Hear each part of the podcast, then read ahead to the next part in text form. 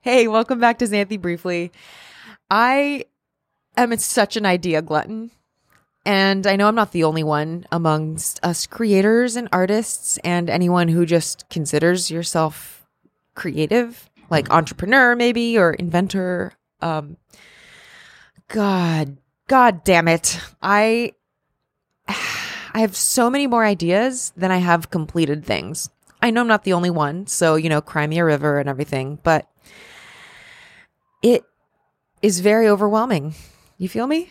Like at any given point, I have ideas for probably a hundred different projects. And that's probably not even, that's probably not even an overestimation if I really consider each, each thing a, a different project. For example, there are so many cover songs that I want to do. I want to, one day I really thought I was going to do a no doubt one. I was going to cover Don't Speak. And then it was like, no, I really want to do Nightmare Before Christmas. And then I started planning ideas for um, a Christmas song. Um, and then I started planning ideas for an Alanis Morissette cover. And then I started planning ideas for a Britney Spears cover. And then I started planning ideas for another Star Wars cover.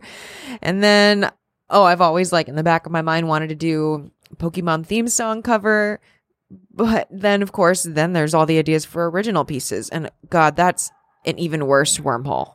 Because jesus um where do i even start? There's ideas for string pieces. There's oh maybe i should turn this viola one into a cello one or this cello thing into a viola thing. Like oh more spoken word string pieces. Oh guitar violin duo. Oh this orchestral piece. Oh maybe i should do um you know art songs or you know, oh, I have an idea for, you know, this song that would include that would have like guitar. Oh, I have I want to do this acapella song with like me singing. Like that is just forever. And then talk about how many collaborators I want to do things with. Um, there are two visual artists that I'm actively collaborating with. There are numerous musical collaborators. There's so many producers that I have either in the works or want to work with.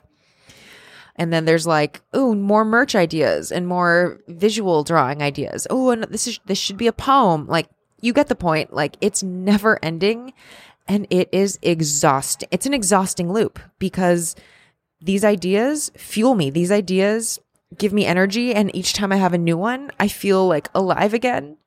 And then the more that build up and the more that don't get completed, like that depletes my life force back down. So uh, I offer no solutions on this episode, but I just wanted to share it as something I go through, and you probably do too if you're remotely creative. What do we do?